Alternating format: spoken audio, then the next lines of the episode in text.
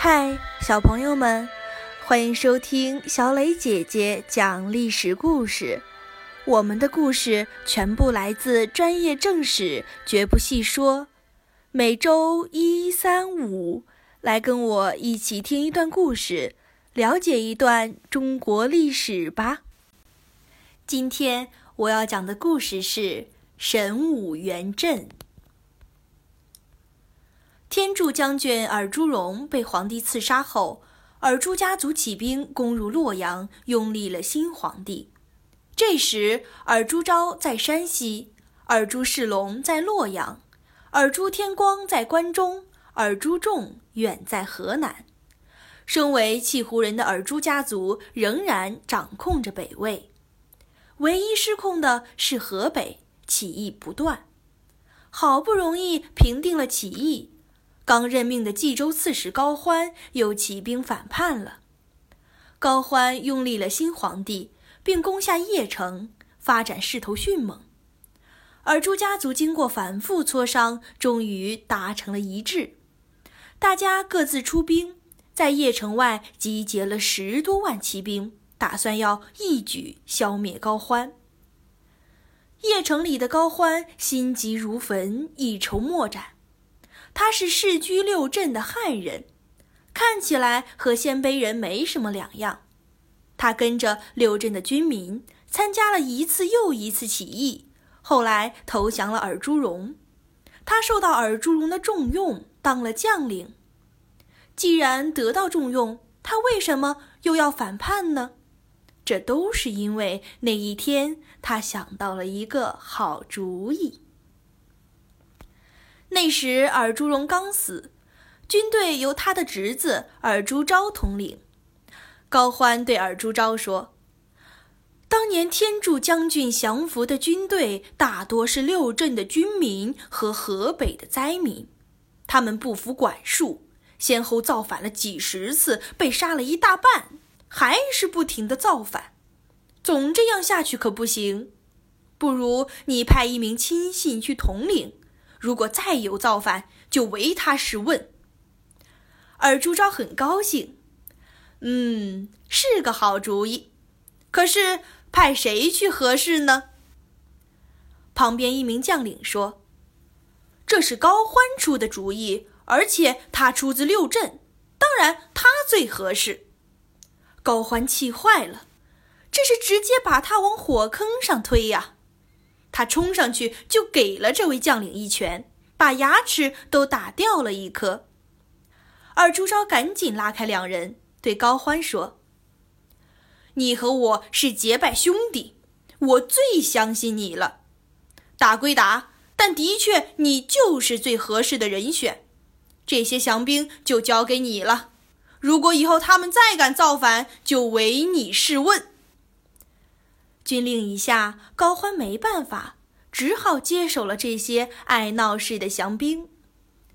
不久，高欢被派去河北平叛，可是他手下的降兵常年受七胡人欺负，不愿再给尔朱氏卖命，而且不少士兵就是河北人，更不愿意去打自己人。高欢只好按兵不动。两个月后，叛乱分子向高欢投降了。他的军队又增加了不少降兵，高欢也因功升任冀州刺史，独占一方。可是有一件事让高欢非常头疼，就是身边有越来越多的人鼓动他造反。高欢琢磨了很久，看来这些士兵迟早要反，他终于下定了决心。他声称接到尔朱昭的军令。说要抽调出一万兵去山西打仗，士兵将重新分配给七胡将领。士兵们都不愿意去，苦苦请求留下。高欢假装勉为其难，只好答应推迟几天出发。一来二去，推迟了十天，不能再推迟了。这天，高欢亲自去送行，流着泪跟大家告别。将士们全都失声痛哭，声震原野。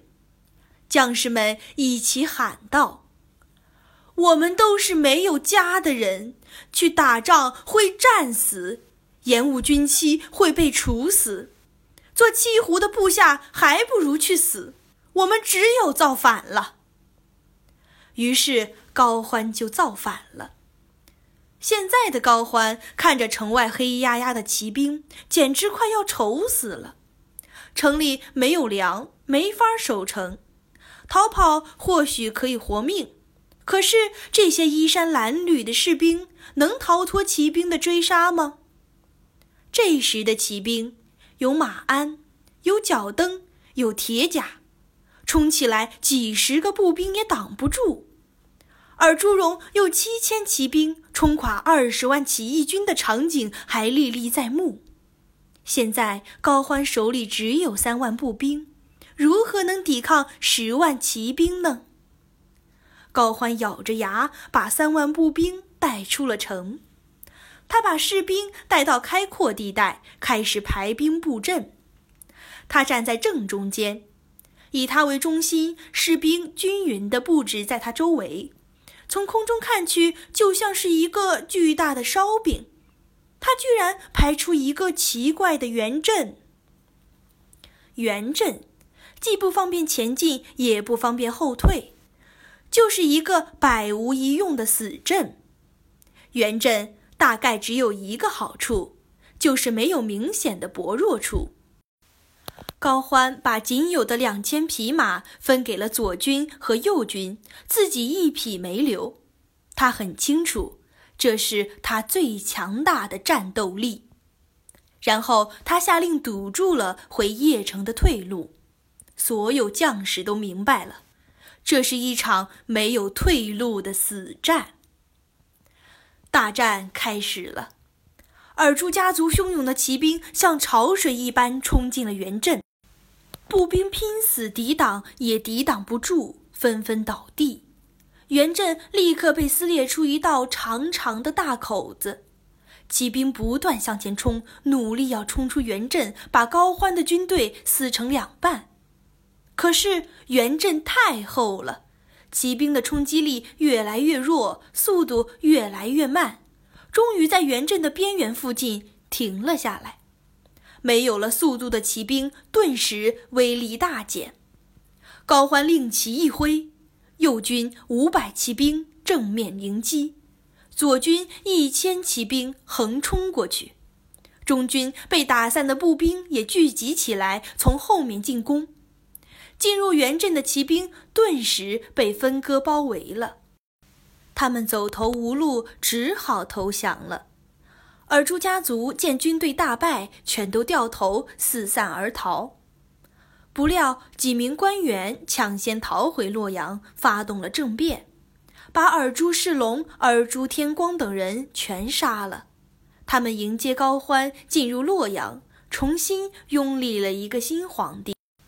随后，高欢率军进入山西，消灭了尔朱昭，尔朱仲远则逃走，投降了南梁。